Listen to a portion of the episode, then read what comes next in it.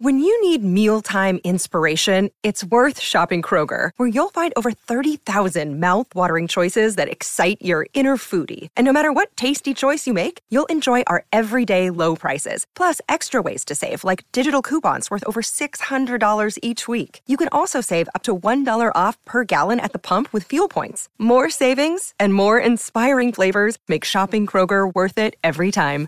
Kroger, fresh for everyone. Fuel restrictions apply.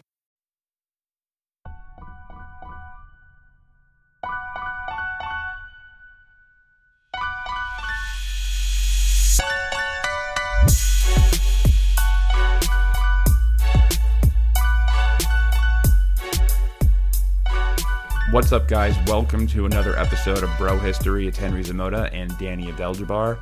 What's up, brother? How are you? Chilling, man, as per usual. How about yourself? I'm looking at goodnews.com or goodnewshub.com. Yeah. Goodnews.com actually brings you to mybible.com. I actually tried it earlier. Huh. I, I can see where it can go to the good news. But there was a bit that we used to do on this show. We haven't done it in a long time, probably two years, where we would go on goodnews.com when, whenever we were talking about a very dark subject, and we would try to cheer our, ourselves up. and I'm looking at the good news from goodnews.com, Goodnewshub.com. goodnewshub.com. Sorry. First story huge fossil of dinosaur may be the largest found in Europe. That could be kind of cool. Is that Wonder cool? what kind of dinosaur it is.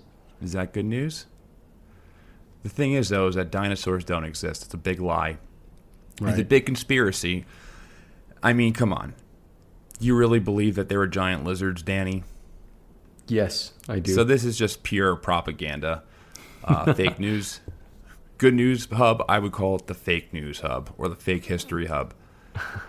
what else do we got here? We have, see, Freddie Mercury born first episode of Star Trek. Okay, that's a full like No, compilation of stories. History. Oh, here's one. Male dolphins have wingmen, scientists say. Do you mean they have rape buddies? yeah, no, because have everyone knows that dolphins, male dolphins, they are rapist. Yeah. They can Everyone be. knows that. So they have, Mm-hmm. you know, uh, you know, cohorts in their, uh, you know, criminal rape sessions. So yeah, not exactly good news from GoodNewsHub.com. Let's see, what else do we got? So we got penguin with foot condition has shoes custom orthopedic shoes. Well, that's just poorly written. Yeah. But so what? They made uh, shoes for a penguin who had bad feet? yeah, and you know what? We know who could really use orthopedic shoes? Who? Not a fucking penguin. there are small, shriveled up women who are in like former Soviet states who are wearing the same shoes that they had when they were like 15 years old.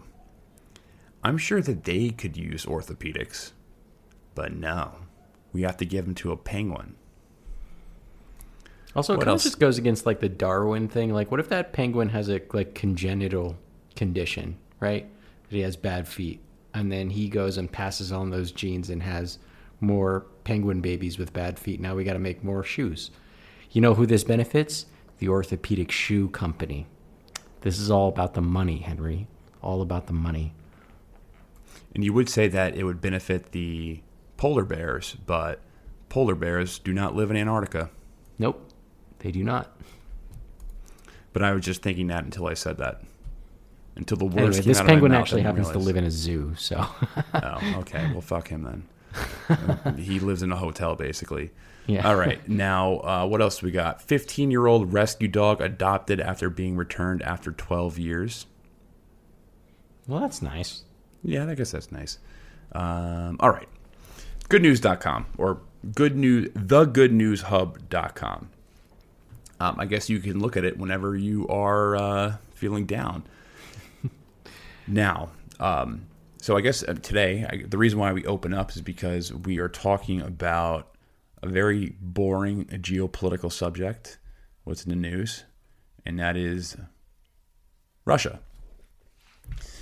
And something that we've been talking about for a while, and we've been referencing this for a long time, is this this RAND paper.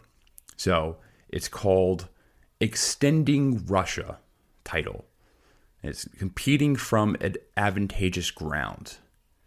So, um, you know, the RAND organization is a think tank funded by the U.S. government.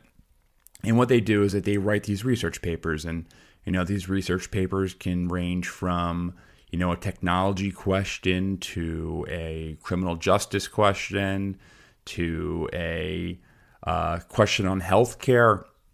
But their main MO is national security. Um, they were founded during World War II uh, to do like rocket research, I believe. Their main point of existence was to ensure that the, the U.S. or the Allies wouldn't fall too far behind anyone else in terms of military technology. And then they, you know, got into things like game theory and, and like nuclear war research. And now, you know, they still write policy papers and the Pentagon largely funds them. So they have a paper which should have been called Overextending Russia, because that I think that would be a more accurate title. But oh, it's can a 300 I give a more accurate subtitle so that yeah. the competing from advantageous ground is should be overextending Russia. I have the high ground. Anakin, I have the high ground. It's over. Um, okay, it's a 350 page document. It outlines um, things that the U.S. government could do to maybe weaken Russia.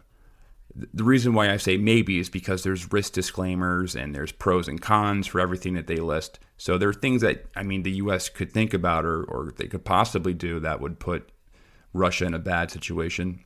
Just to give you kind of a sense of what you're going to find here, the research questions are what are Russia's greatest anxieties and vulnerabilities? And um, in what ways can these anxieties and vulnerabilities be exploited and extended to Russia? And what are the costs and risks associated with each option? And what are the prospects of success? So, what's interesting about this is that there's um, it, it's it's providing scenarios, but it's also providing risk models. So, you know, if we pursue X Y Z policy, what is the likelihood of this working? Uh, and B, you know, what would be the potential blowback if we did this? And uh, when we were talking to Scott a couple of weeks ago, he was said he said the Biden team is basically pursuing this, but they're just they just tossed out all the you know the the the risk disclaimers in the garbage. They're just completely not following it. But some of the things it, it, it does seem very similar to you know what the policy is right now. Do we know if the you know the Biden team or the State Department or whoever is like sitting down and studying this paper, or if it's had this like major influence in the government. We don't know. We we we honestly don't know if this is like something that's, a, that's officially part of their policy. I'm sure that it's kind of a common theme around Washington, or it has been a common um, idea around Washington. The things that are written in this paper. So I don't think it's a coincidence in that regards. But I mean, we don't know, you know, how closely that they're following this paper because if they were actually following this paper, if they were really pursuing all the policies that this RAND paper says, they probably wouldn't be doing a lot of the things that they're doing now. So I'm not sure how big of an influence there is, but it does point out a lot of interesting ideas. Now, the paper is broken down into two parts. And the first part describes the, the vulnerabilities of Russia. And for, for each vulnerability, there's a there's a table that outlines the strategic exploitability by the U.S., potential cost to the Russian government if the U.S. Uh, uh, executes a strategy. There is a potential impact on Russian Russian population, and then potential blowback to the U.S. and its allies from this uh, stated strategy. And in the second part of the paper, it outlines different measures that the U.S. can take. So it's broken down into economic, geopolitical, ideological, and informational air and space measures, maritime measures, and then um, land and, and multi domain measures. So it breaks it down to economic policy and uh, you know what we can do in terms of advancing our military and you know going into a arms race with them. And all these measures they're they're rated by the benefit, the cost and risk, and then the likelihood of success. And they're they're given scores from from low to medium to high. And this is essentially, you know, your your scenario, uh, your your risk model when looking at these different policies. And the major conclusion of this paper is that Russia's greatest weakness is its economy, which I think everyone thought. The Russian economy was extremely fragile and that it, it, it should have fallen apart by now. So I'll give you the table and I'll read out what this RAND paper says would be the the measures to overextend Russia in terms in, in, in the economic capacity. And there's the first one is hinder petroleum exports, reduce natural gas exports and hinder pipelines, impose sanctions, and then enhance Russian brain drain, which means attract skilled labor out of the Russian economy. But the first one, which I which I found interesting, was you know hinder petroleum exports. So the benefits are high, the costs and risks are low, and then the likelihood of success is high. And what this advocates is it's it's um, essentially it's really advocating for the U.S. to actually increase production of of uh, natural gas as well as oil to increase energy production, and you know, that will help stress the Russian economy. And you know the goal here is by uh, increasing the world supply, it would depress global prices, and it would limit Russian revenue. And Russia has a lot of a lot of welfare programs. You know, it, it would inhibit or it would hurt their different pensions programs or military spending. And this was the most low risk thing that the U.S. that the Rand paper says that the that the U.S. could do is just to increase their petroleum exports.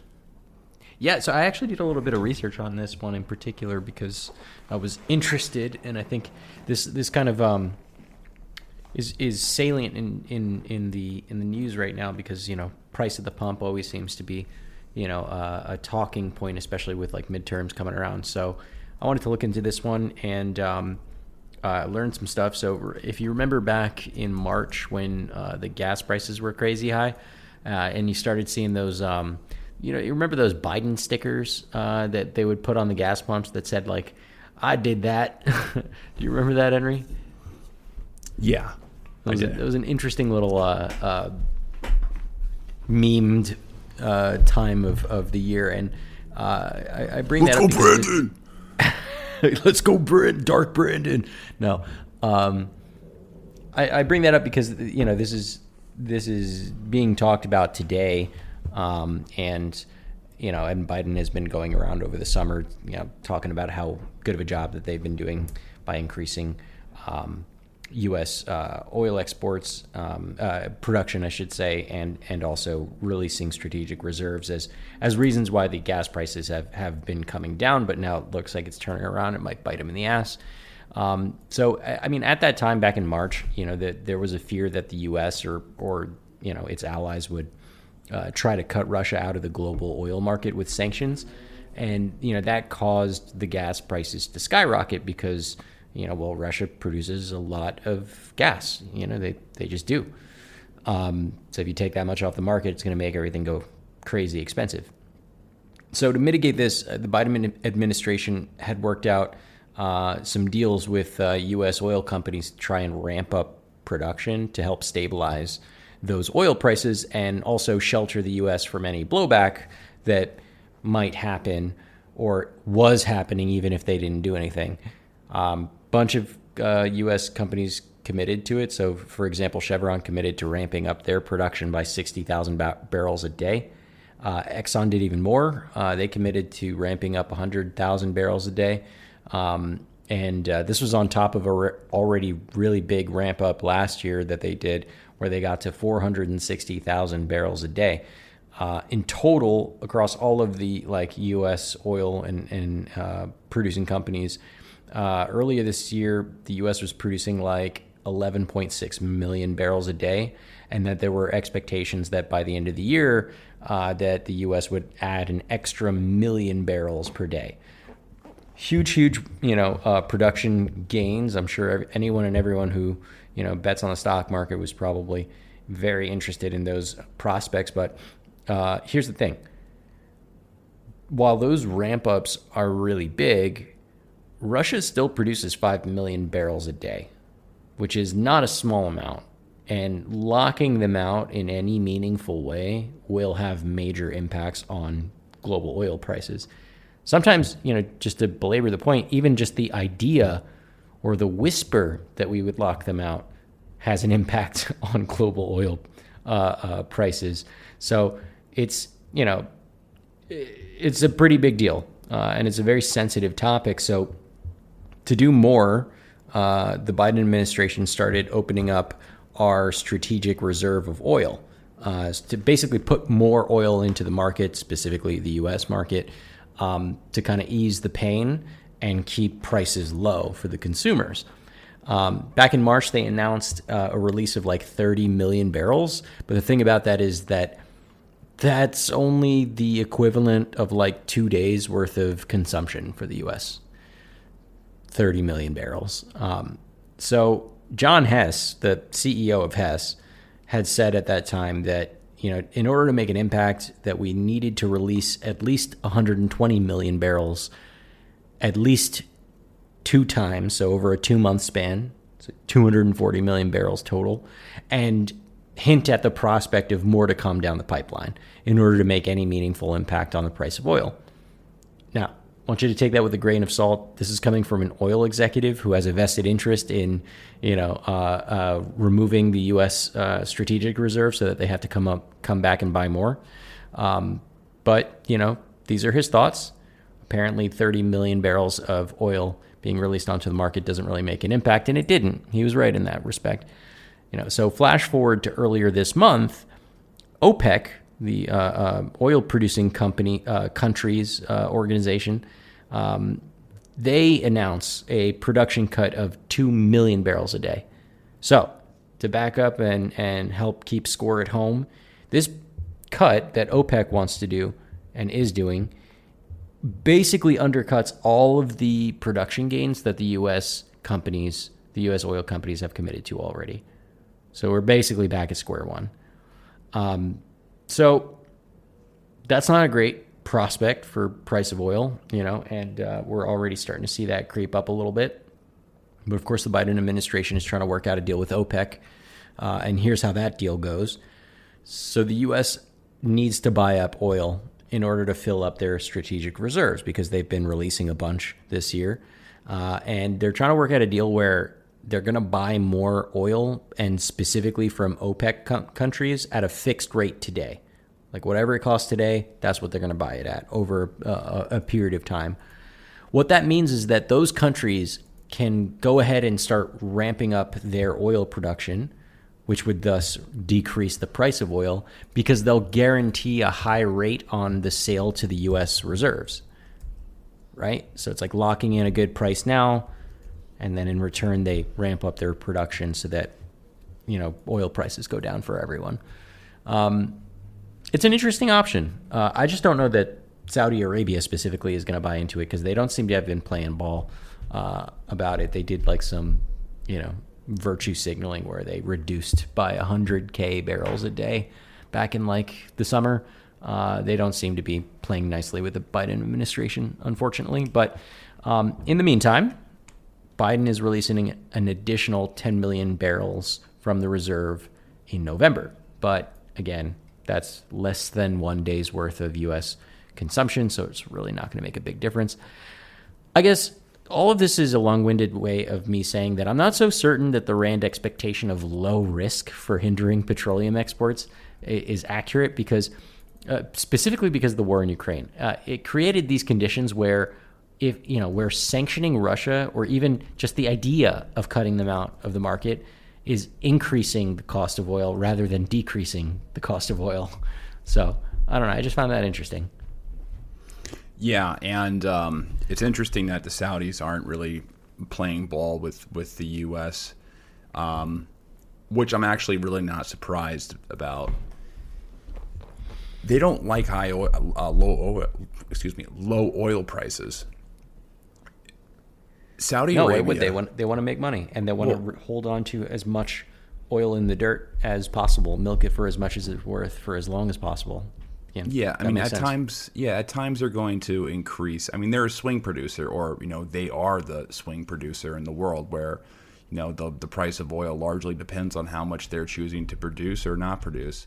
You know, they're a welfare state, so I mean, they provide free health care, they provide housing subsidies, they provide subsidies on water, electricity, and when I say health care, the type of health care that the Saudis provide are actually it's actually really good.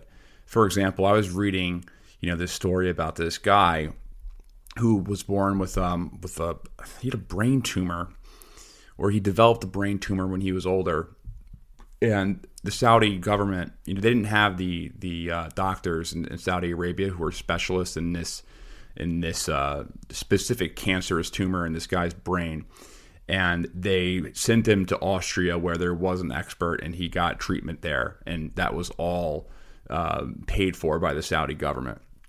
So it's not only that they they provide you know welfare, they actually provide like super good benefits, and they need this because I mean essentially I mean they're a monarchy. You know, it's if you keep the people happy, then you know people are not going to mind living in a in a monarchy in a you know essentially a a rule by committee type system with the Saudi Saudi monarchy. It's not even really a rule by committee anymore with with the rise of MBS, who's who's more of a, I guess the de facto or you know he is the crown prince and the de facto leader. But uh, the point I'm trying to make is that if their welfare spigots dry up, or if there's a standard of living that decreases, then that just creates larger instability within the government or within that country. Do, do you know why Saudi women were allowed to drive?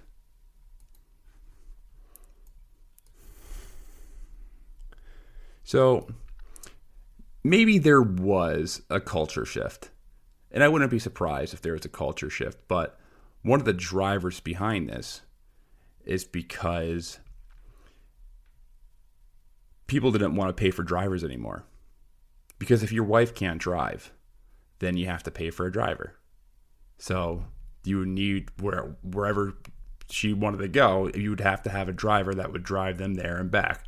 That was one of the main reasons why that policy was was was popular among the pub, the public because it would just reduce people's like living expenditures if women were allowed to drive for themselves. So that was one of the big um, you know reasons that kind of pushed that that one of the things that was behind the scenes or in the background of pushing those reforms. Now, um, another thing that you have to add to this is that MBS and the current government in Saudi Arabia, they don't really they, they don't get along with Biden, and it may be.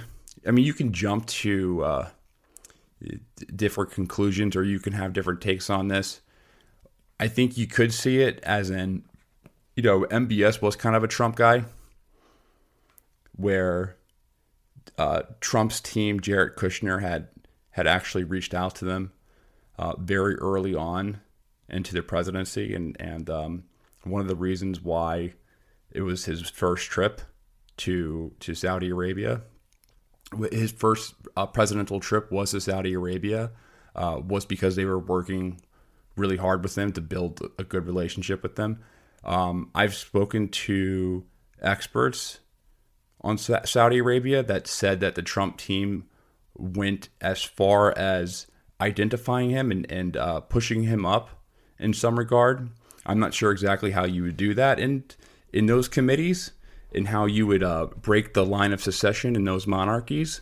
because um, that was a huge move when you think about it. Because uh, they've never, they had never broken the line of secession from uncle to son. It the, the, Saudi line of secession has never been from father to son. It's always been from brother to brother to brother to brother.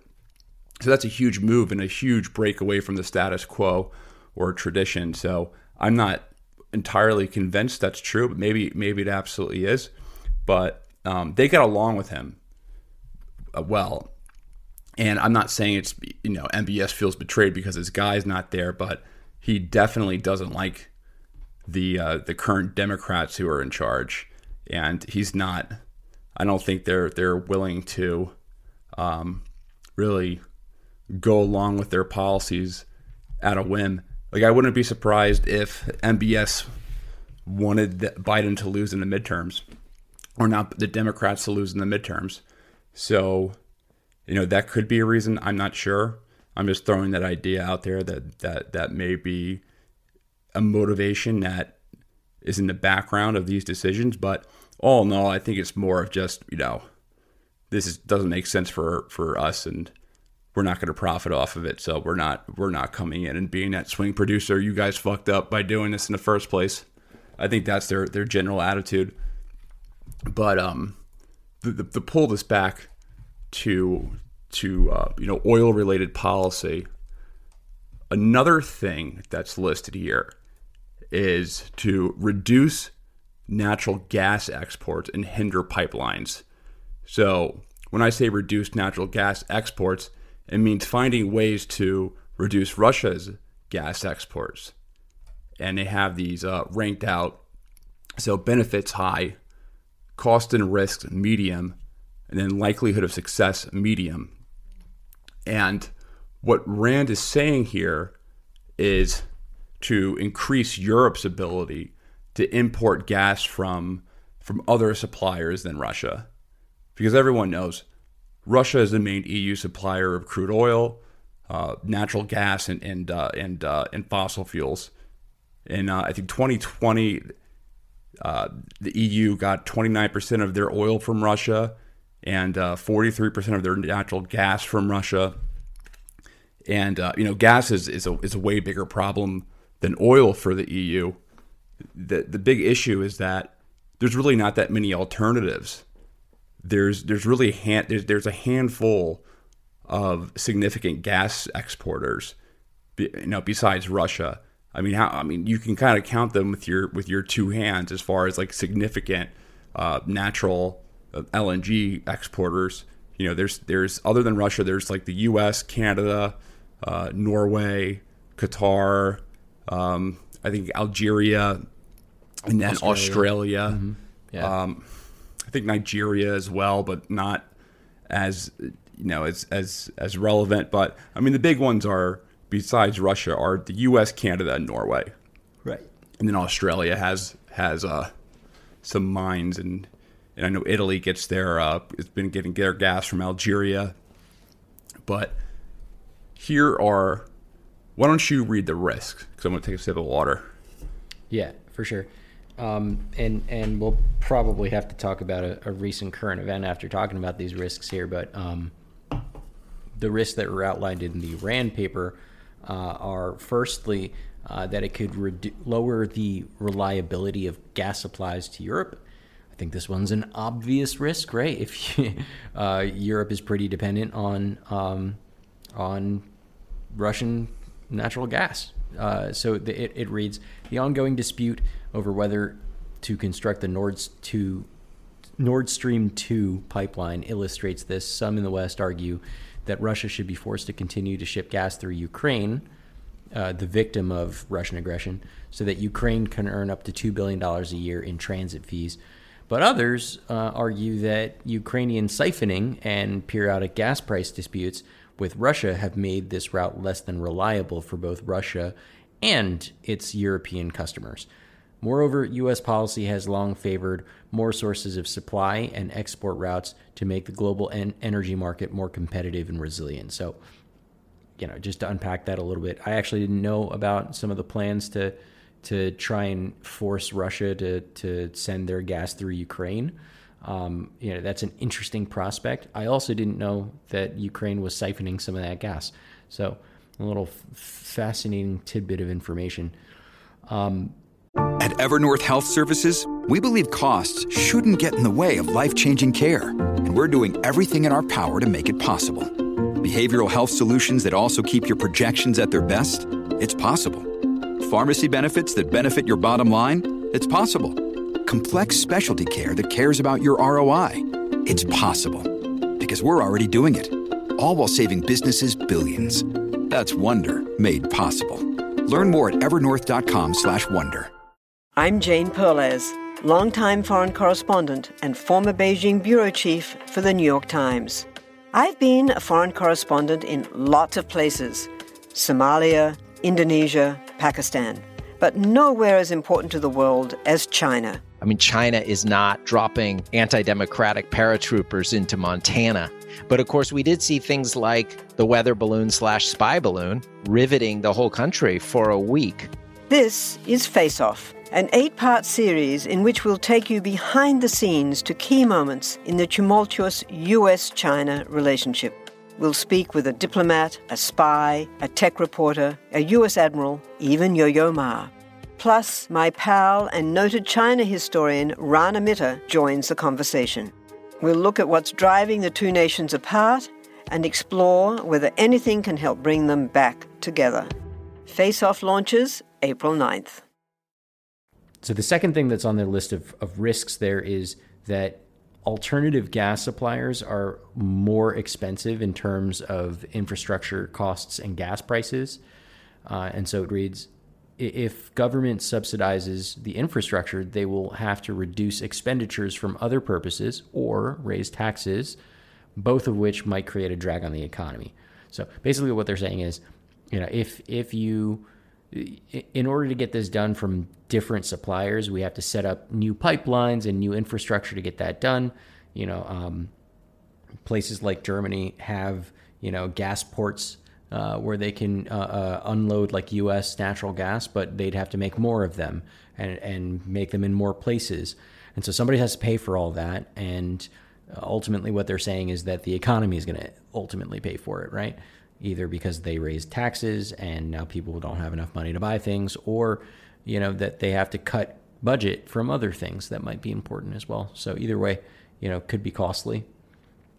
And the third and last one here and this is the one that I'm hoping that we can chat more about is is that one of the downsides of working to limit Russian export of uh, natural gas or other or other energy materials is that um, the dependence of Russia on the Western markets is kind of a deterrence, right? So this access would likely be cut in the event of an escalation uh, as we have seen with the pipeline incident that I want to talk about a bit. So it reads Cutting Russian access to Western markets in peacetime reduces the scale of further cuts uh, that would result from the conflict, and thus the deterrent effect of such a threat. This would argue for restraining the growth of Western purchases from Russia rather than reducing them. Western credits to Eastern Bloc countries in the 1980s present an analogous situation the deteriorating economic conditions of those countries and the benefits they gained through Western loans were viewed by some in the West as providing leverage over future developments in the region. In the region, so you know, basically, what we're saying is that this is a deterrent that we have, right? This is a, a, a stick that we can wave uh, at Russia to cut off the um, to cut off the natural gas because they're dependent on on the sale of natural gas to power many parts of their economy. So if we relinquish, if we play that card, we no longer have that card, right? And uh, you know, it it it reduces our leverage in that respect. And and I wanted to talk about it because I don't think we've like in, in any great detail uh, spoken about the the gas leak in Nord Stream one, but I mean, this kind of already happened, you know. Yeah, we haven't talked about it, and the reason why we really haven't had time to bring it up, to be completely honest. We talked about it with Scott for a little bit, but not really in great de- detail. Uh, I basically have the same position as Scott, where I think the United States did it, but there's no proof. And right. now, now the I guess there's some funky stuff going on with the, with the investigations where Sweden is refusing to disclose information about their investigation to Germany because it's a national security concern. So I, I mean, what else could that be? You know, if it was Russia, if Sweden they joining NATO? if these people if these people found out it was if it was uh, yeah exactly that is a national security concern because it would complicate a pipeline that was you know in our waters was destroyed by the uh, military alliance that we're joining right. yeah that's yeah that's national if we say something we might be kicked out it, it's it's really it's really bizarre. I uh, i'm i'm kind of surprised that this i was i was surprised that there was an attempt on on nord stream or there there was there not just an attempt there was a successful attempt on both of the pipelines. And it's really interesting to see these governments not disclose what the like what their investigations are saying because if it was Russia, you know for a fact everyone would be like this would be the top page of every single newspaper in the world. It would it would it would extend just like Russia blew you know sabotage the pipeline, but you can just kind of imagine all the the all the how the press would spin this. I bet that they would dedicate like pages of saying it's like bioterrorism or aqua terrorism or w- whatever you would call it by you know Some polluting the terrorism. waters of, of the North Atlantic, um, and you know causing like a uh, ecological disaster there. I could see the press spinning it like that, but you know, it'd be all types of stories about oh, they're they're engaging in in uh, gas blackmail and uh, you know all these crazy things. But it's Well, I mean, um, one one point kind of like to make that a little bit more complicated is that we're not seeing the opposite either, right? We're not seeing like a big push from you know the media to try and blame Russia either. yeah, because they because it's just so obvious. Like I don't think Right. there's anyone. I don't. There's, there's really. But don't you think that the U.S. would at least try to make that story like if they did it? Let's let's assume that they did it, right? Don't you think they would try and divert some of that, you know, uh, attention away from themselves and towards Russia instead? Like try to spin it as a way to, you know, lie us into a new war. no, I don't think they would say anything because it's just so it's so obvious.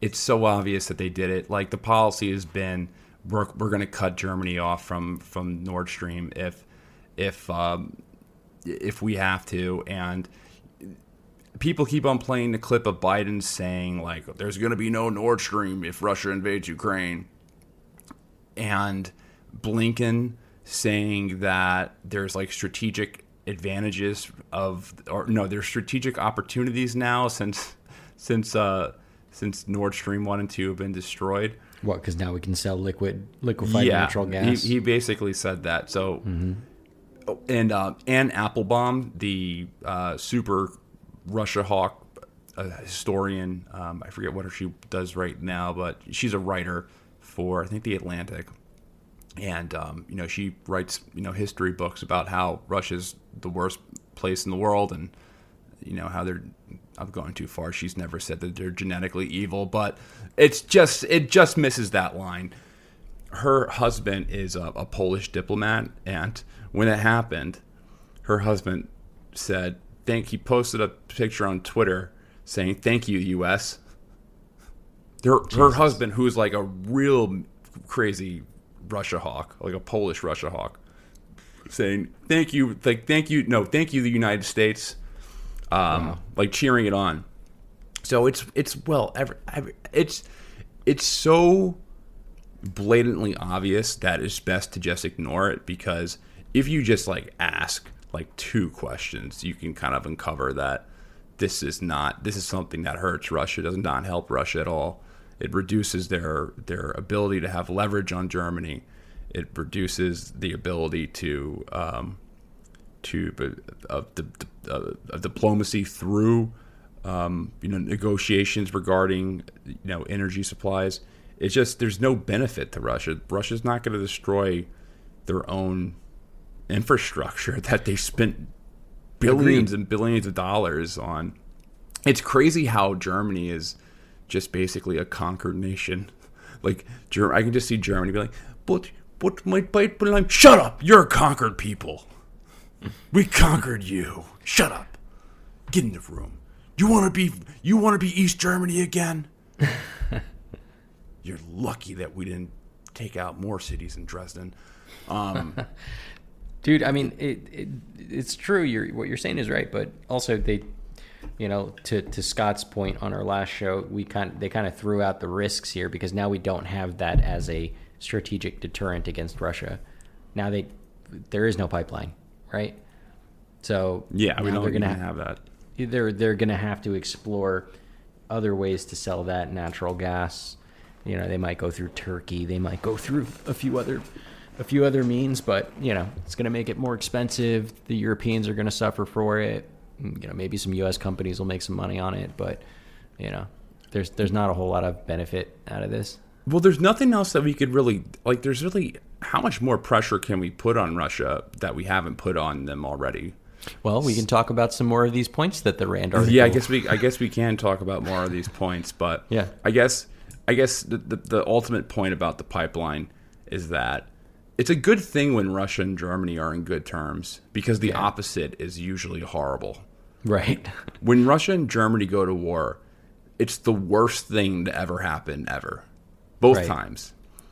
Both times when Russia and Germany went to war, it was the worst thing that ever had happened in the history of of the world. The first World War 1, the the aftermath of that brought in, you know, the two most horrible governments in Europe ever with with Nazi Germany and, and the Soviet Union and um, you know the war between Germany and and in Russia not only brought tens of millions of people uh, to their graves, but it also, you know, it's it opened up the doors for the Soviet Union to invade pretty much all of Eastern Europe, and you know these people were living in just absolute destitute for so many years. It's the worst thing that had ever happened. World War II, when Russia and Ru- when Russia and Germany fought each other.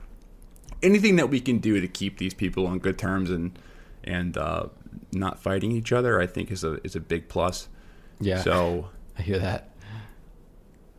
So, um, okay. So, next point in the eco- economic realm impose sanctions. So, this is an interesting one because it scores high on everything. So, it's high benefits, uh, cost and risk, it scores high, and likelihood of success equals high. So, I mean, I would have thought this. I, honestly, I'm somebody who thought that the Russian economy. I think the Russian economy is going to have a really nasty recession, uh, 2022, 2023. Like they're going to have a really nasty. Uh, a, lot of these sanction impacts are going to hit them really hard next year, but right now they're not as bad as what people were hoping they were. Um, basically, the paper goes into uh, you know how deeper sanctions they're going to degrade the Russian economy, um, especially. But in order for them to to degrade the economy, they have to be uh, multilateral, and the problem is that the effectiveness it's it's going to depend on other countries joining in. So right now we have like west the Western Europe, and then we have you know the United States, but for the most part, you know BRICS countries and and uh, the global South for that matter, they're not joining in on the sanctions, and you know Russia is able to do things like you know sell their oil to India, have them refine it, and then have India sell it back to Europe. So it, there's not it's not bulletproof, but I guess what what um what they were really trying to do with this is that the West tried to create a liquidity crisis and a balance of payments crisis in the beginning of the war, so Russia wouldn't be able to finance it. That's why they froze uh, like something like five hundred billion dollars in foreign reserves. It it was at least half of their foreign reserves. So they were trying to create a foreign liquidity crisis, but it just it didn't it didn't happen. It's um you know they they the the Russian central bank, uh, you know, tightened things up, and they Yeah. didn't face that liquidity crisis that the the West was hoping for. That would put an end to the just the ability for them to continue waging this war. And I mean, um, we we talk a lot about sanctions, and we I think we did a whole you know episode on on the topic itself and how much we hate them. But if there was like one way to, you know, I guess try and get Russia to stop uh, without actually talking to them, I guess the economic sanctions was a lever to pull, and so the reward there, the hope was that they would just go into financial insolvency and not be able to afford to to war anymore. Um, so that's like a like non-lethal way of stopping war. Um, but ultimately, it's you know it comes with a high set of risks. So here's some of the risks that were stated by Rand on imposing those sanctions. So it, it reads. Uh, instituting unilateral sanctions, especially comprehensive financial sanctions, could damage foreign businesses and economies. This could lead to less support among businesses for sanctions in allied countries, and it could lead to reluctance on the part of allied governments to cooperate with the United States. One of the hallmarks of the comprehensive financial sanctions on Iran was that they were multilateral, vastly increasing their effectiveness.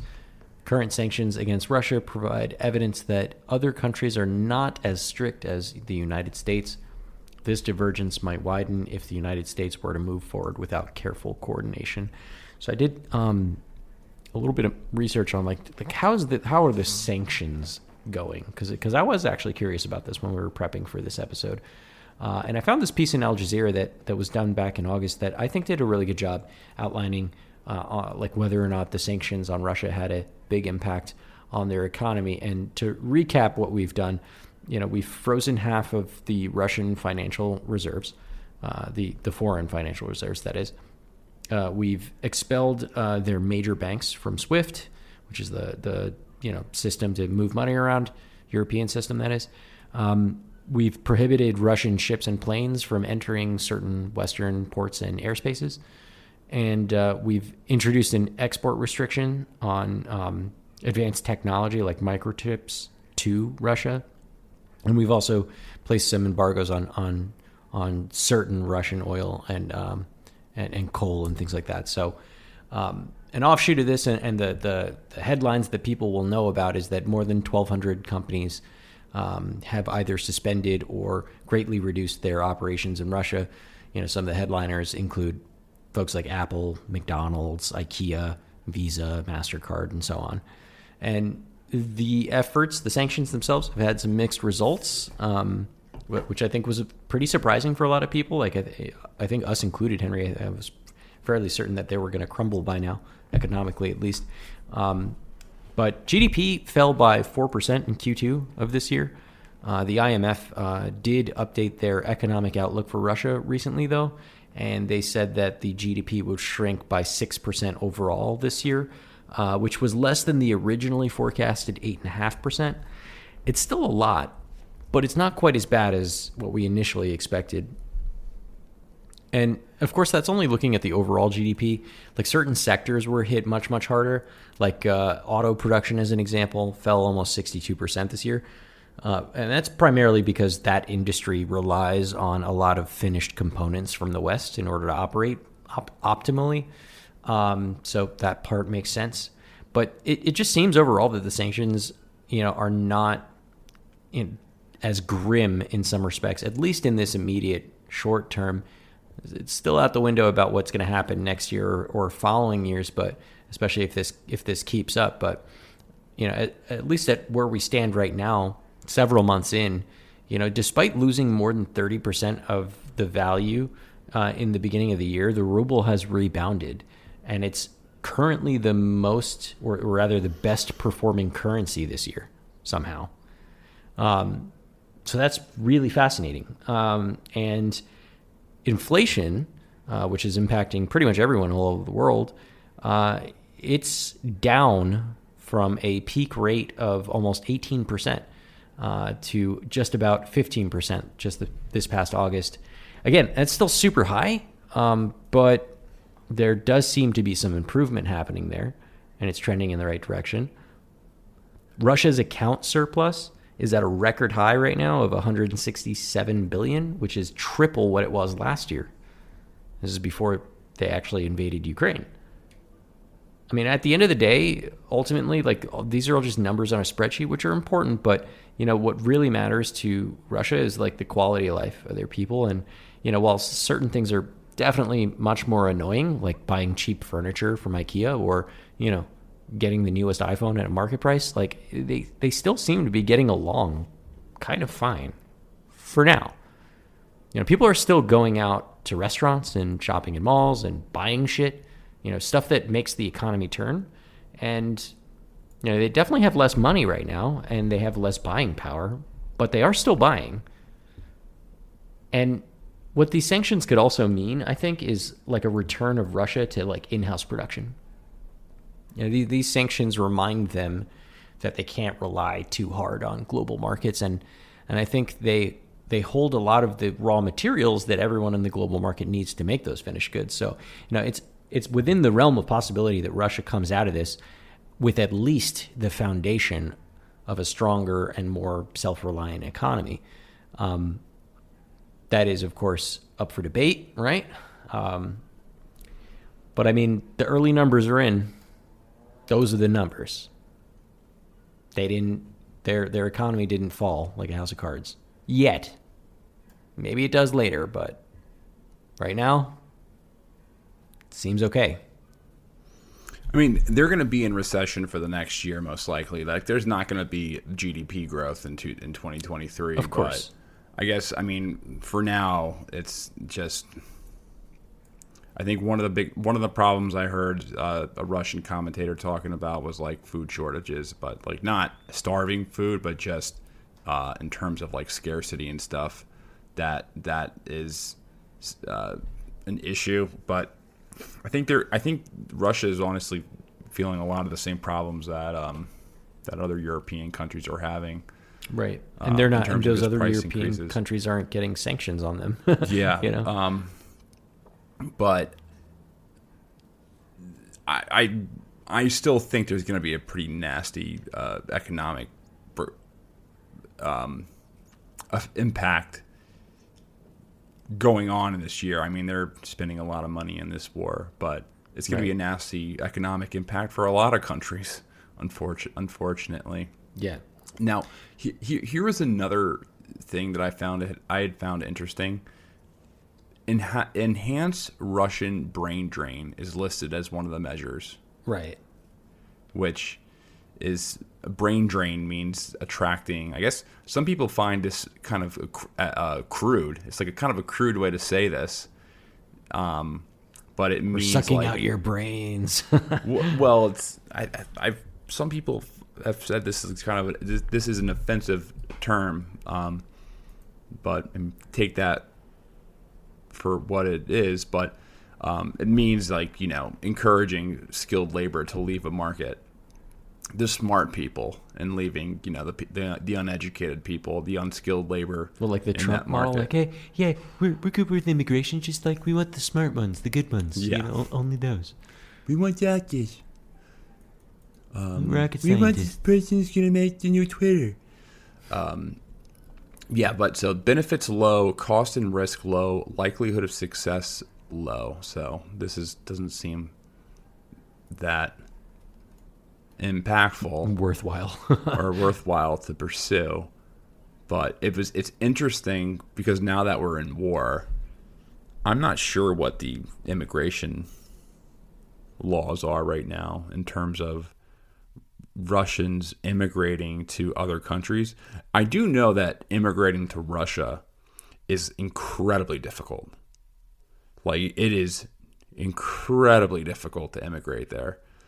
Um, I'm not sure what how hard it is for people to immigrate from Russia to other countries. You meet a lot of Russians in Brooklyn, but a lot of times they're not from Russia. They're from like Uzbekistan or something, and they're just you know they're Russians from Uzbekistan or they're from you know maybe they they can be from Ukraine or they can be from Kazakhstan. You do meet a lot of Russians who are um, I guess Brooklyn is probably the has the largest diaspora of uh, of Russians in the country, or at least one of them. But I'm not sure what the how how it works in terms of getting a visa. So, Well, I mean, but I, will say that you could probably like go for refugee status or something like that. and Say that like um, I'm part of the opposition in Russia and my life is in danger. But I mean, you know, I'm not certain how how we slot that in in terms of the priorities for refugees. I mean, we we don't take refugees at the southern border for those reasons.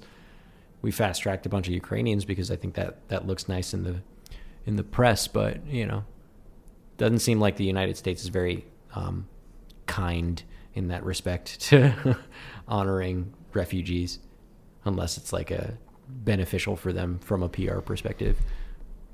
Yeah, and when you think about it, accepting refugees is, is probably the most humanitarian foreign policy you can have. Of course, If there's a horrible war going on, instead of getting involved or, or prolonging it, just saying, hey, everyone who wants to escape this war can come to come here. Right? Um, is is uh, or will will even help people escape the war is is the most humanitarian way that you can you could really um, engage in a warfare. But um, I know people will be like, "Well, you'll change the culture of the country," but I don't feel like getting into that argument. I think No. that those are those those are noble things to do. Now, Right.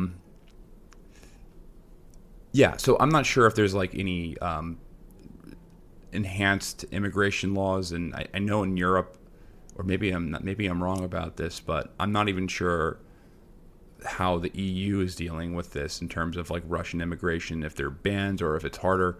I know that in terms of just traveling, Russians really can't travel to Europe; they have to go to Turkey and then Right. travel from Turkey somewhere. So I would have to ask somebody on that, but I thought it was just interesting that they listed this because there are a lot of educated people in Russia and Ukraine. You have to ask yourself why these countries that have these educated populations, you know, still are, are poor. And it's because of, you know, the, mostly the corruption. Now, yeah, um, here's my favorite part, and it's not even a measure, but it just says in the conclusion doing nothing, al- although not an active measure on the part of the U.S., would also let the Russian government continue its poor regulatory regime, its state control, and wasteful investments, all of which could continue to limit the country's economic weight and military potential. So doing nothing is is an option here. it's like the um, magic do nothing and let them implode. Right? Yeah, just just do nothing. That's my attitude in pretty much every country outside the U.S. that's adversarial. I forgot where I What are you supposed this. to do? Nothing. Just let them. I Let them forgot where I read this. It was like a it was like a either like a management book or like something on on on like tech companies, but uh, you know it it and I'll paraphrase it. It basically said that like companies don't die by homicide; they die by suicide. So basically, you know, when a company fails, it's not because some competitor came in and just totally ripped up, you know, did it better and and you know made them obsolete. Generally speaking, companies fail because they make poor choices and they fuck it up themselves, and that's why they failed. Um, the same, I think, could be said for governments. You know, uh, and Russia is no exception to this. So I, I do find this this uh, part in the Rand article that you that you pointed out to be kind of poignant. Just let them fuck their shit up.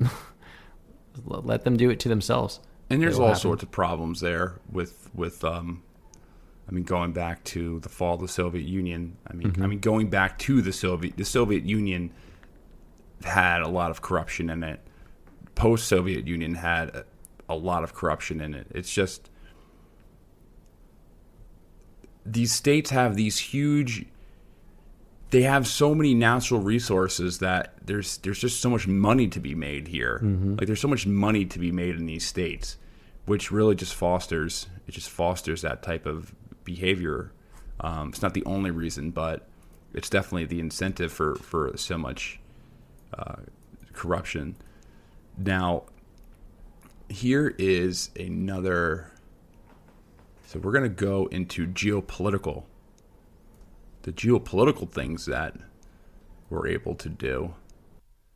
Um, so, all right, I'm going to read the just an insert of the summary that I thought was interesting. Perhaps the most literal way to extend Russia would be to increase the cost of its foreign commitments. As early as the 1940s, George Kennan, the father of containment, suggested that the Soviet Union was was already overextended and that the military, economic, and political cost of sustaining its empire would ultimately be one of the factors leading to the reform or collapse of the communist system. Russia today is far less extended than, than the old Soviet, Soviet Union. Its domestic population is much more homogeneous, with ethnic Russians composing more than 77% of its population. Its external commitments are far more limited, compromising, comprising only small bits of Ukraine, Georgia, and Moldova, and a larger portion, portion of Syria. It does face active opposition, however, in both eastern Ukraine and Syria. The U.S. has provided limited support to Russia's opponents in both countries and might do more, thereby driving up Russian cost. Proxy competition of this sort is now new, is not, excuse me, is not new. Indeed, the Great Game characterized interstate relations for several centuries as aspirant global powers clashed over conflicting spheres of influence. The Great Game, meaning the Great Game between the Russian and the British Empire in the 19th century when both were expand, expanding into Central Europe, um, or not Central Europe, um, Central Asia and Southeast Asia. Asia, um, there was a big power rivalry between the British Empire and the Russian Empire over states like Afghanistan. Um, the renewal of such maneuvering marks a return to a form of geopolitical competition that some analysts argue took a brief hiatus after the end of the Cold War, when the U.S. was left as a lone superpower in ideolo- and the ideology ideology of liberal democracy seemed to reign supreme. Want to learn how you can make smarter decisions with your money? Well, I've got the podcast for you. I'm Sean Pyles, and I host NerdWallet's Smart Money Podcast. On our show, we help listeners like you make the most of your finances. I sit down with NerdWallet's team of nerds, personal finance experts in credit cards, banking, investing, and more. We answer your real-world money questions and break down the latest personal finance news. The nerds will give you the clarity you need by cutting through the clutter and misinformation in today's world of personal finance. We don't promote get-rich-quick schemes or hype unrealistic side hustles. Instead, we offer practical knowledge that you can apply in your everyday life. You'll learn about strategies to help you build your wealth, invest wisely, shop for financial products, and plan for major life events. And you'll walk away with the confidence you need to ensure that your money is always working as hard as you are. So turn to the nerds to answer your real world money questions and get insights that can help you make the smartest financial decisions for your life. Listen to NerdWallet's Smart Money Podcast wherever you get your podcasts. We all know how important it is to keep your eye on the money and not just your own. To follow trends, track financial situations, follow gains and losses, check out the Yahoo Finance Podcast. Every day, we'll give you a quick overview of the latest market and financial news that you need to know. You'll be able to hear about the biggest headlines in the business world in three minutes or less, right after markets close. It's perfect to listen to while you make another cup of coffee or work out a new budget. Check it out now. Listen to Yahoo Finance wherever you get your podcasts. That's Yahoo Finance wherever you get your podcasts. So basically, it's making the argument, and, and there's another portion of this of this um, PDF that under under the vulnerability when it, there, there's a good 30 pages. And just keep in mind, guys who are listening, we cannot go through every single measure here. There's there's dozens of them and we just don't have enough time. So uh, we're picking out mainly the geopolitical and the and the economic ones. But there, there's a there's a portion in the in the chapter where it goes about you know the, the major vulnerabilities that states Russia is like the Russia is different than the Soviet Union. The Soviet Union was an empire and it was it was overextended. So the goal is how do we make Russia turn Russia into the Soviet Union so they're overextended and fall apart? Hmm. There So was a there was a them up to paragraph. I'm, not- I'm paraphrasing it. I just don't have it in front of me, but it was basically it's like the goal here is like how do we get Russia to be like the Soviet Union where they where they bite off way more than they can chew. Because right now they're not. But right now they're not bite off more than they can chew. Take in mind, this was written in 2018, so this is Right. this is forecasting right now. But it's just interesting to see the the forecasting and the suggestions or the policy recommendations here. Yep. Um, Four years later. Four, yeah, four years later, where you know some of it is. I mean, some of the the risk scenarios that they bring up are are not playing out. are, are kind of right playing now. out. Yeah. Mm-hmm. Yeah. All right. So let's look. So geopolitical cost imposing options. So we have number one, provide lethal aid to Ukraine, increase support to the Syrian rebels, promote regime change in Belarus, exploit tensions in the South Caucasus, reduce Russian influence in Central Asia, challenge Russian presence in Moldova. So um, we have six different measures. I don't know if we're going to get to all of them, but we're going to get to the interesting ones. I mean, they're all pretty interesting, but there's some that are obviously more interesting than others. And the first one is the elephant in the room providing lethal aid to Ukraine, where the benefits are rated as high, the cost and risk are rated as high, and the likelihood of success equals medium. So if you're just an investor and you're looking at a risk model, usually when the benefits are high and the costs and risks are high and the likelihood of success is medium, it's a good That's not investment. something you buy. It's a good investment.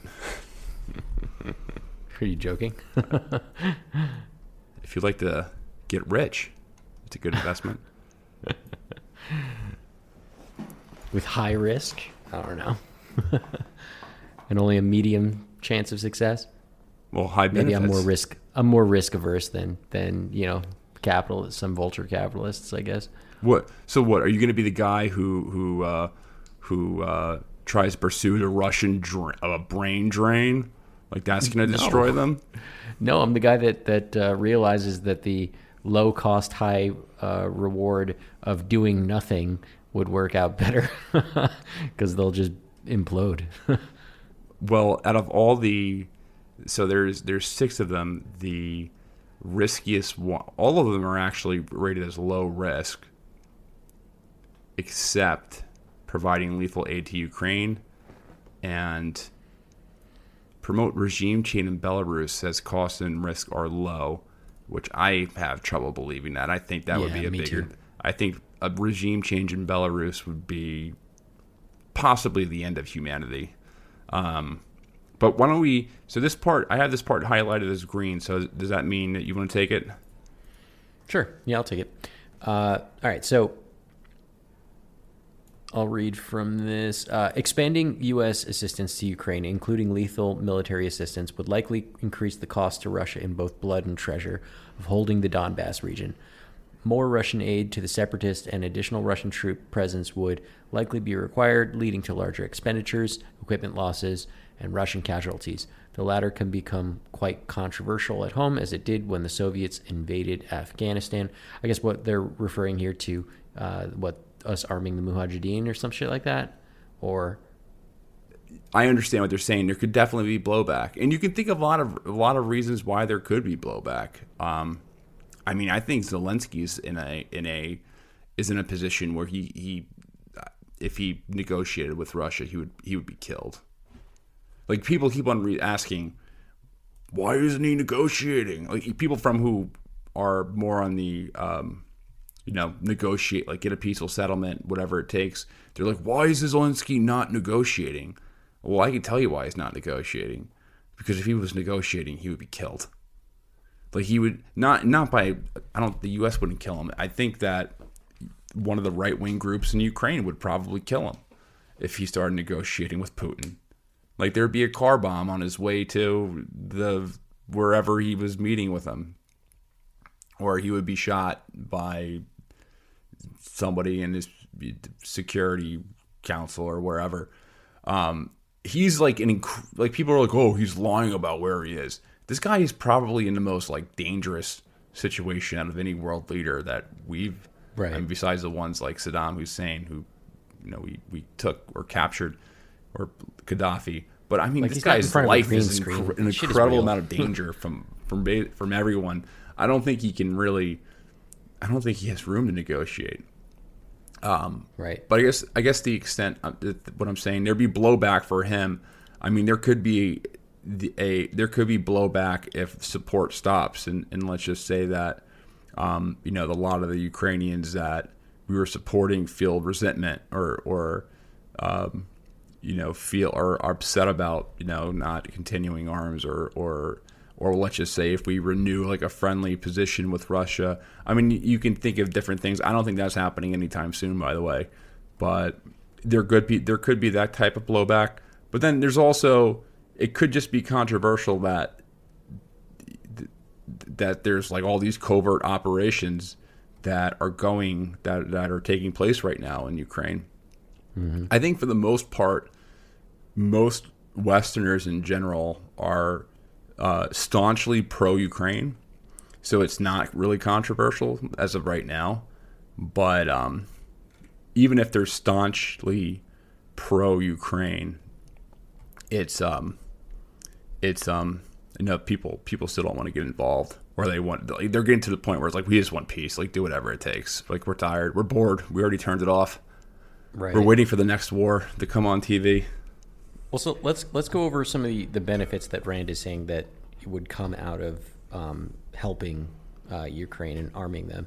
So they wrote two other somewhat more speculative speculative benefits might flow from such a an expanded U.S. commitment. Countries elsewhere that look to the United States for their security might be heartened. Some of those states might find new reasons to avoid developing their own nuclear weapons. Uh, and also, I'll skip ahead a little bit. Uh, actions by the United States to make good on these assurances could enhance the credible credibility of formal and informal security guarantees that the United States has provided other partners around the world and could reduce their perceived need for their own nuclear deterrence. Okay, th- this is interesting. So, what they're saying is that if we help Ukraine, other countries will feel good about that because we either have a security agreement with them, right? Like a formal one, and that would be us showing good faith that we follow up with our, you know, our word, uh, or countries that we have informal agreements with, ergo Taiwan, you know. Uh, what were the three pillars of uh, of liberty that Mike Pompeo put out? It was like Taiwan, Israel, and uh, in Kiev. and Kiev. Taipei, no, Taipei, yeah, Kiev, Taipei right. Jerusalem, and Kiev. Right. So like other other countries, like example Taiwan, might be like, okay, cool. Like the United States will come to our defense. You know, they'll help us if some shit goes down, and so they won't need. I guess they're they're trying to say that they won't need to find their own nukes. They won't need to make their own nukes to protect themselves. Like, is Taiwan thinking about making nukes? Is that a thing? I don't think. Well, Israel has nukes, but um, They already have it though. yeah, I mean, I mean they've had they've had question. nukes for for decades. Ukraine, I don't think there there is any. I mean, the the things that Putin said about them building nukes, I I don't I don't believe it at all. Yeah, I don't buy it either. Like I, I think that was just them throwing shit on the wall to justify the invasion. Like I, they would have Mm-hmm. everyone in the world would have known that they were creating nukes. The Russians would have known that they were creating nukes, concrete, Right. and would have been like, okay, we have pictures of this, right. not just We drawings. evidence. we have we have we have actual pictures. They're right next to each other. They would have. As bad as the Russian intelligence has, like the FSB has performed in the beginning of the war, like a lot of the spooks kind of were fired because they fucked up so bad uh, Mm-hmm. early on. Um, like I, I mean, they would have they would have known if if the Ukrainians were had a, a nuclear nuclear program neighboring them. I'm Um, trying to think of other. Uh, what are other countries that we have maybe non, like, non. Uh, what's the word that they use?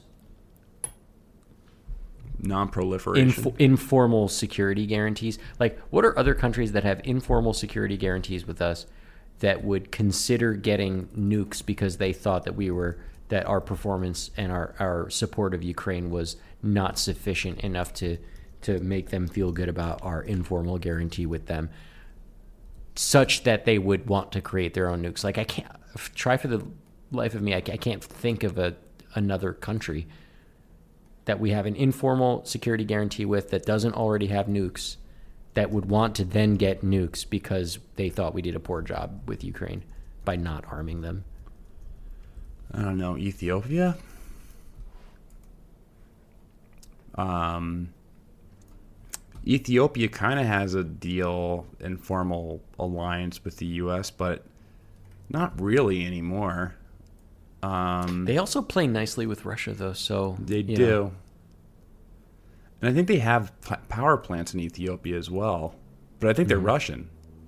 So I'm not sure. I actually have to look more into this, but I don't want to be speaking, uh, you know, uninformed things. But I mean, I can maybe see that as a potential way because I mean they're at war, but they've they've recently made peace with their um, with their neighbors from the north, Eritrea. But I mean, Ethiopia is on, on the way of basically splitting. So it's um, I don't know, maybe maybe if Tigray and Ethiopia become two different nations, maybe those, tho- that could be a potential country. Um, you would think like Armenia would love nukes, right? If I was Armenia, Yeah. I would love nukes. but do, do we have an informal agreement with Armenia? No, we don't have we don't have a we we uh, give lip service when Armenians from California start the protest. We'll be like, "Oh, we support Armenia. That's a valuable voting statistic, uh, cons- voting block." And then it's like, "Oh, well, who cares? They're really not that important." Like that's kind of the attitude of of the U.S. with Armenia, because a lot of our allies are very close with Azerbaijan, um, especially Turkey. So it's, I mean, Turkey's not even really. It's like a is a super we It's like a really weird relationship with the rest of NATO right now. Uh, but I guess this is kind of opening up a can of worms that could take another hour to talk about. But yeah, we're just the, spitballing. the here. geopolitical the the the alliance systems that we have in place are are being thrown for a loop in a lot of cases and i guess the one solid block is western europe and, and the west but everyone else seems to be looking out for their own interest in, in terms of uh, anyone outside of Europe. Um, I guess you can include Japan and South Korea in that block, but they Yeah, still. like I mean, I guess Japan, but like I don't ever see Japan going like, yeah, we're gonna we're gonna make the bomb because we don't trust that the United States is gonna stick up for us. Well, people have talked about. I mean, Japan has. I mean, that's not. That's a potential scenario. Like, I don't think Japan. Like J- Japan's thing is like we're nuked, so we never want to do that. We know how, how horrible it is, and um, you know there's the Fukushima uh, disaster. Right. So there's there's like a, a a real history that prevents them from pursuing them. But if Japan really thought that they were a threat under invasion of China, and the U.S. wasn't going to protect them, I think that they would do it. They have the ability to. They have the ability to do it really quickly as well. So They certainly they certainly know how. they could um, probably but- do it faster than any other nation in the world. So Probably, but the, why- the thing I is, the question is that Rand is saying that by n- by by doing good on by Ukraine now, that it makes Japan not feel like we wouldn't have their back against China in some future escalation. That's what they're trying to argue. I don't see that connection. I don't Yeah. think if we if we like for example if we stop supporting Ukraine, I don't think that immediately translates to Japan thinking, "Oh shit, they're not going to honor our security agreements." Yeah, if anything, it's the opposite. I think most countries just it's like, please just end this. Right. Um, like, let's just get it over with. Um, where were were you at the four thousand warhead new uh, arsenal part or below that? I, I forget. Below. Okay. Um, I mean, yeah, that that's basically what we're saying. You know, it's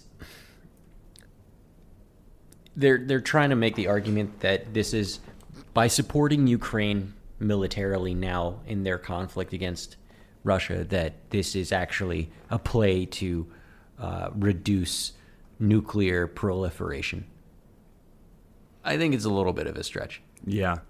When it's also this is also um, you know I don't think even Rand has pred- predicted the war to break out in 2019, Exactly. so it's not Yeah. operating under the same um, conditions. You know what I mean? So Mm-hmm. um, I guess what they're saying makes sense at the time. It's like, hey, if we show that the U.S. is a, is a valuable security partner and we're a deterrent to invasion, then countries won't nu- won't need nukes. They just have us. We'll come in. So I think that's the point that they're, they're ultimately trying to make. Um, but he, here are the risks that that Rand states on this study. An increase in U.S. security assistance to Ukraine would likely lead to a commensurate increase in both Russian aid to the separatist and Russian military forces in Ukraine, thus sustaining the conflict at somewhat higher level of intensity. Lieutenant General Ben Hodges, the former commanding general of U.S. Army Europe, argued against giving Javelin anti tank missiles to Ukraine for precisely this reason. Alternatively, Russia might counter escalate, committing more troops and pushing them, them deeper into Ukraine. Russia might even preempt U.S. action, escalating before any additional U.S. aid arrives. Such escalation might extend Russia. Eastern Ukraine is already a drain. Taking more of Ukraine may, might only increase the burden, albeit at the expense of the Ukrainian people.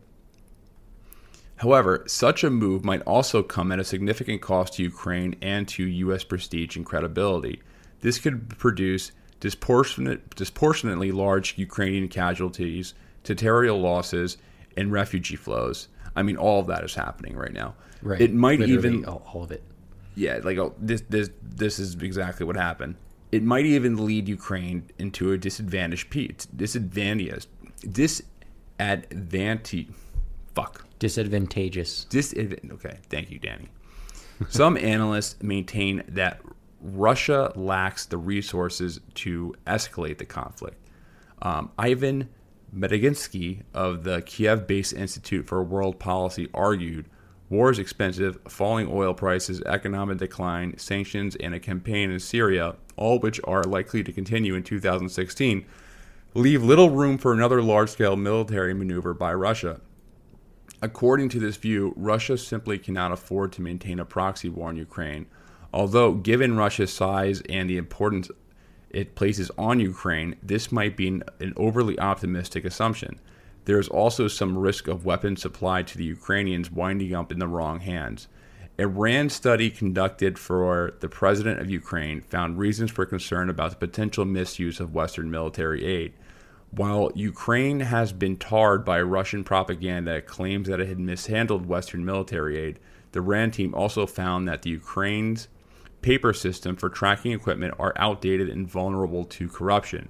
Moreover, the RAND team also expressed concern that, absent reforms to Ukraine's defense industry, Western military equipment might be reverse engineered and enter the international market in competition with U.S. suppliers.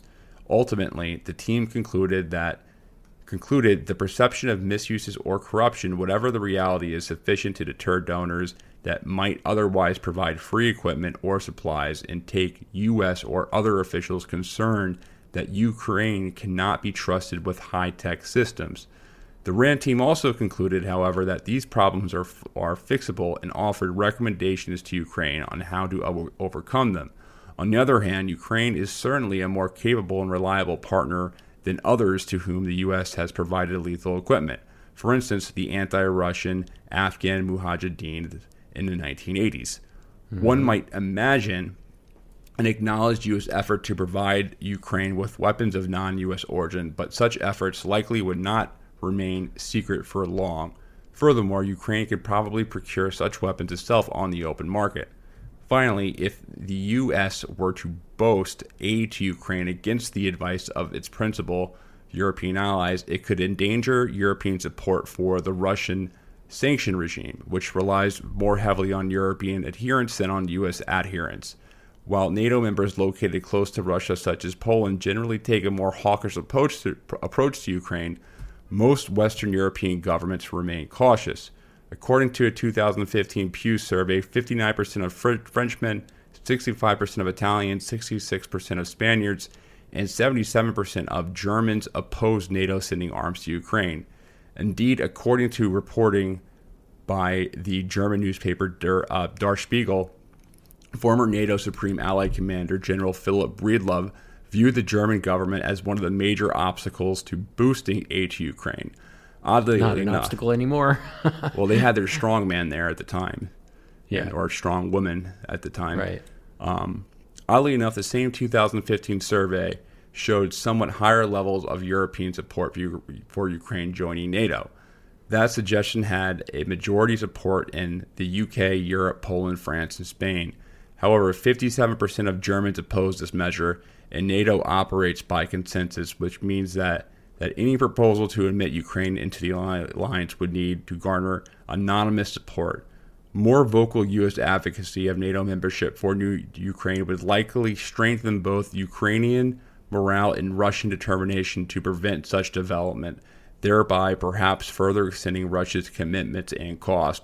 Such a move would also engender opposition within NATO, detracting from what has otherwise been a rather united front in opposition to Russian aggression. Man, that was a lot. Um, yeah, I mean, well, most most of the shit that they said would happen has happened. A few new updates would be, you know, uh, the the support in favor of arming Ukraine has gone up by quite a bit, especially from the countries that were holdouts like Germany. Uh, obviously, they couldn't have uh, known that Scholz was going to be, you know, in office and and and you know suddenly decide that they're going to increase their military expenditure for the first time since World War II. Um, yeah, I mean, this, it's interesting. I don't I don't know that this is necessarily beneficial though. These are kind of risks because I mean on the Those NATO are the front, risks that, that I read. There, they weren't the Yeah. benefits. No, yeah, I'm, I'm just like I'm agreeing on it. This isn't this isn't helpful. Um, I guess what's interesting is that um, I, feel like NATO is kind of in unison because now now we're getting two more members, right?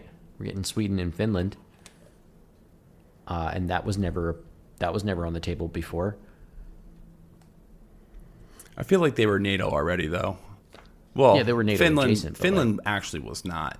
Finland had a history of, of being, you know, cooperating with both countries or with both Mhm. blocks, the Eastern and Western blocks.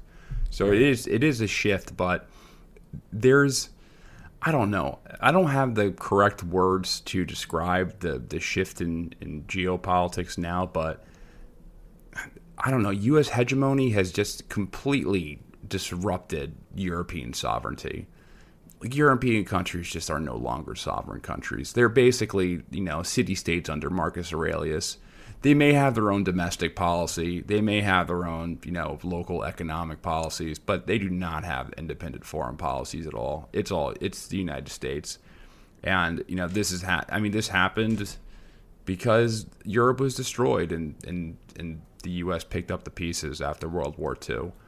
Right. Um, I don't. This happened in the, after the last time the Germans and the Russians fought, right? yeah, the last time the Germans and the Russians fought, it caused so much mayhem and destruction that they, you know, the people of Europe were, you know, completely dependent on U.S. foreign aid for reconstruction, and I think it just created this this relationship of, of of um, that lacks sovereignty, but it's still it's not even.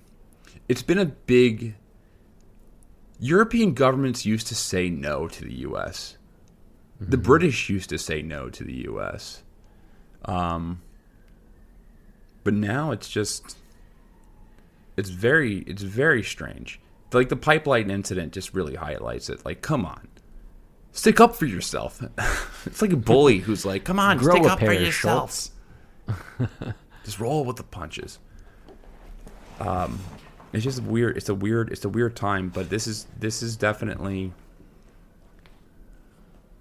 It's it's we're, we're at the watermark of like of lack of sovereignty right now in in um in in Western Europe, and you're seeing a difference between like India and Brazil. And I mean, Brazil still has good relations with the U.S. and India still has good relations with the U.S. But the difference is that they're they're sovereign. Right. They make, They their, make own, their own deci- choices. They make their own choice. Like they're not going to do something dumb because something tells them this. They're going to do dumb stuff. Like they do. They're they're both kind of moronic gover- m- moronic governments in a lot of regards, but they're not going to do something like super self-destructive when they know it's self-destructive. Mm-hmm. Um, okay, so we I didn't realize how long this episode would take. We're over an hour and a half right now. Um, is I don't know if it's even worth going through these other these other scenarios. Maybe we can just briefly touch on them. Yeah, let's let's just like talk about the the line item, talk the benefits, cost and risk, and likelihood of success, and just do real quick. What do we think? yeah. Okay. So let's start with incre- increased support to the Syrian rebels. So I mean, now it seems so like so long ago. Like that Right. there was a war in know- Syria. still a thing? Even Yeah. though we we started this podcast covering the Syrian war, Syr- the right. The Syrian civil war. Um, benefits medium, cost and risk high, likelihood of success low.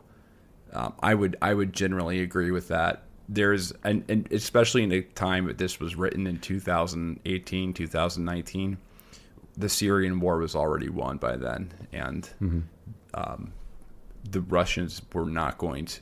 You know, the main reason why the Russians intervened was to protect their navy base. So Right. they weren't going to. I mean, you could throw as many crazy jihadists in there as as you want. They weren't going to ever, you know, be a threat to any Right. Russian Thus the low likelihood of there. success and the medium benefits. Right. promote regime change in Belarus. So to me, this is just insane th- that you'd want to do this. Um, so benefits high, cost and risk high. Okay, I wrote put this wrong in the model. So this is likelihood of success low. So I initially read it wrong. It did say high. Um, yeah, this would be this would be Ukraine point 2.0 if if there was a regime change. The the Russians, I mean now the Russians wouldn't even be able to, probably wouldn't be able to invade. They just have to, to nuke it. I, I don't know what I don't know what would happen. it would be an, it would be a horrible catastrophe if there is a as as big as a and Lukashenko. I hate Lukashenko. Right. I hate Same. Lukashenko. I think he is a blithering, despotic idiot. Like I have nothing nice to say about Lukashenko, but he, th- Belarus, was the route the Nazis first took when they invaded the Soviet Union. Right. They will. It's it's more important to them than Ukraine. The Russians they see that as a more important buffer, and if there was like a a Maidan, um, you know, a 2014 style revolution in there, you would see a, a really bloody, a, a really bloody war. Like a really, it's a really bloody situation. Um, okay, I guess the question is, could they even, like you said, could they even afford to, to be able to go and invade and, and put that down? I don't well, think so. I mean, there was there was an attempt to do that um, about a year and a half ago, where it was, um, you know, like a you know, internet celebrity types were. It's always like these internet celebrity types too that are, are the ones who are running for election and, and like holding the, the mantle for these regime changes. Like these like these cool hip like internet guys. Hey, I'm here to change the government. But then they realize when they become isolated and stuff, you know, these are author- these are these are governments with secret police and who are gonna who are gonna throw you in jail. It's, Right. it- it's not Disappear you. and right. you know people I for I don't I hate responding to this because it like gives a, a, a notch of credibility to the people who uh, you know try to call us like pro Russia. Neither of us are pro Russia in any sense or in any imagination. Not even like we always we criticize Russia all the time. We talk about how corrupt it is. We talk about all the problems it has, and we talk about how brutal it is. But the re- the reality is is is the reality where these are brutal states who are going to take action in response. Like they're going to react to things and do uh, nasty shit at the end of the day.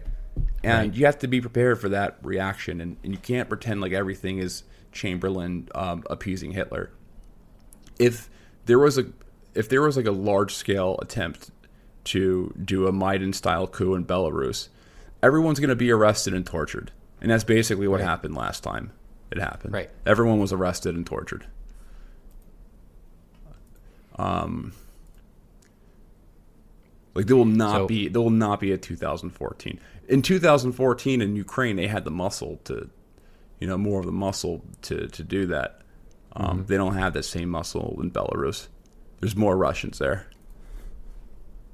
They don't have like the same schisms, like the political schisms, to do that. Um, exploit tensions in the South Caucasus um, benefits low cost and risk, medium likelihood of success, low. So talking about uh, like Georgia. Azerbaijan, Armenia. hmm reduce Russian influence in Central Asia. So benefits low, cost and risk low, likelihood of success medium. So I guess you could throw.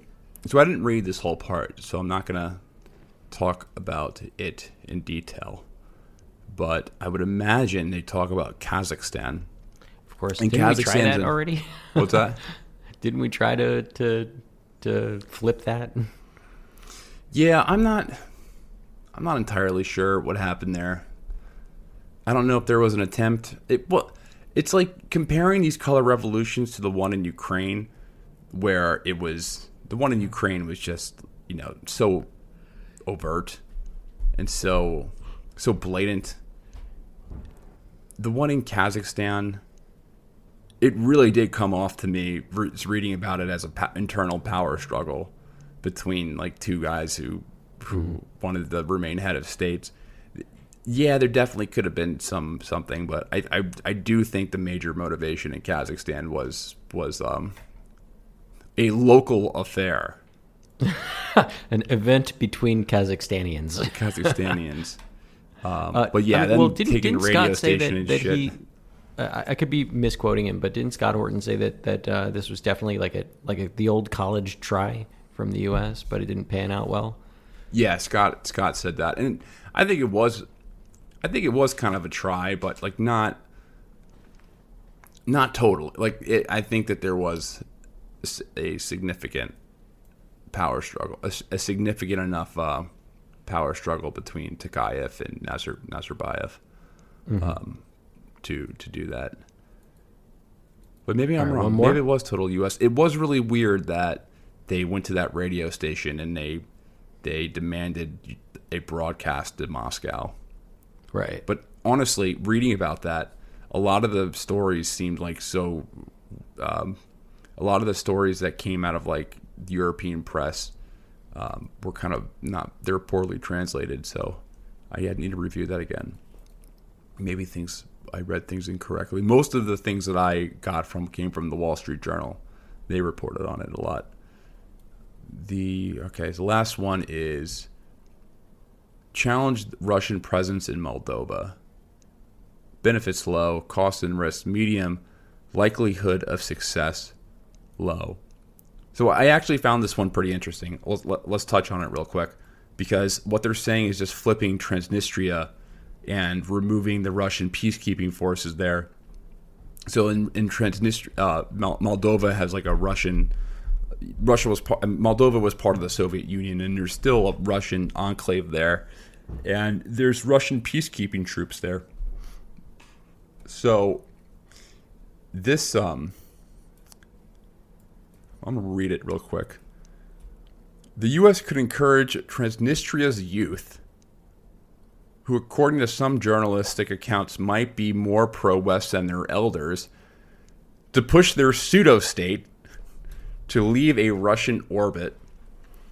Transnistria's Russophile population and strong institutions, including a secret service still called the KGB, raise questions about this option's feasibility. Moreover, even if, the, even if this policy were successful and Transnistria rejoined Moldova, it could very well be a cost impose, imposing strategy against the U.S. and its allies rather than on Russia, given that Transnistria is impoverished and would likely require substantial Western aid. so they're saying like, okay, like we're gonna take, you know, their their problem from them. Like this is this like they're already extended. Like the point of this paper was to overextend them, not to take out their ob- you know take obligations from them. Mm-hmm. But you know they have a KGB still. Uh, Bel- just to go back to the Belarus thing, Belarus has a KGB.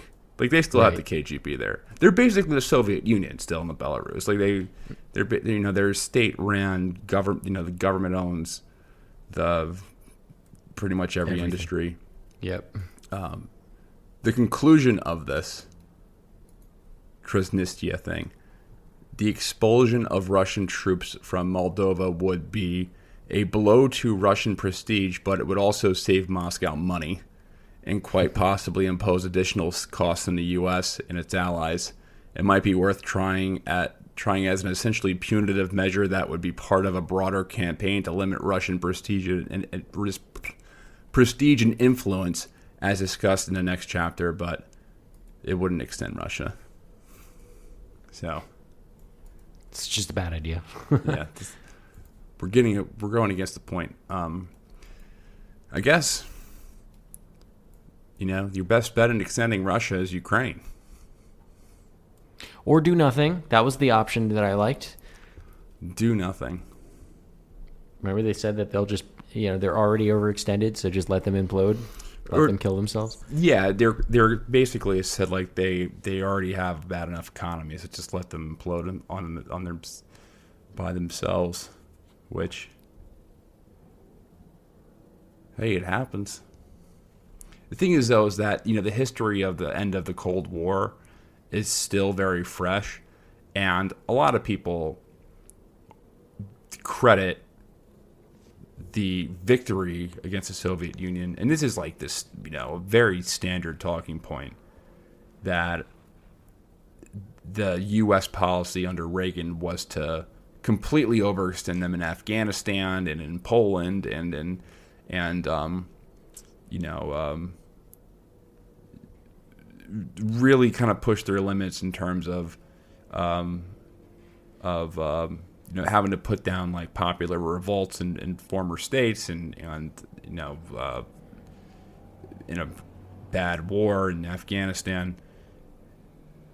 A lot of and also with the addition of all the defense spending as well, and and, and honestly, there's a there's another full chapter on on this in this Rand paper that we don't have time to to go over today about what they can do in terms of defense spending, but it it definitely um, kind of operates under the assumption that the policy under the Reagan era of you know um, getting Russia into proxy wars and causing instability in, in Russian in, in uh, Soviet satellite states in, in Eastern Europe, you know, was was the ultimate reason why the Soviet Union fell apart.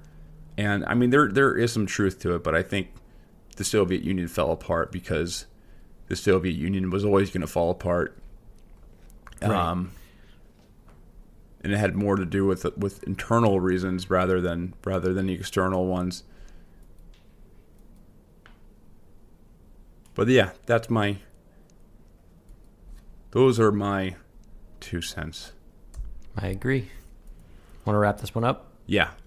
Uh, man, I didn't think this one was going to go this long. Thanks, guys, for listening to another episode. You can join our Patreon at Bro History or Slack. Fuck. Patreon slash Bro History. Get access to our Slack. And then um, a really easy way that you can support this show. It is a very easy thing that you could do. If you listened to an hour and 45 minutes of this episode, that most likely means that you enjoyed it and you found it interesting, do us a favor. Rate and review the podcast if you're on Spotify, if you are on Apple. It is the number one way to support this show. It really helps us grow grow our audience, get exposure. So please just rate and review the podcast if you enjoyed it. Give us a five star. It means a lot, and uh, we really do appreciate it. Danny, nothing on my side. All right. Peace, guys. Peace.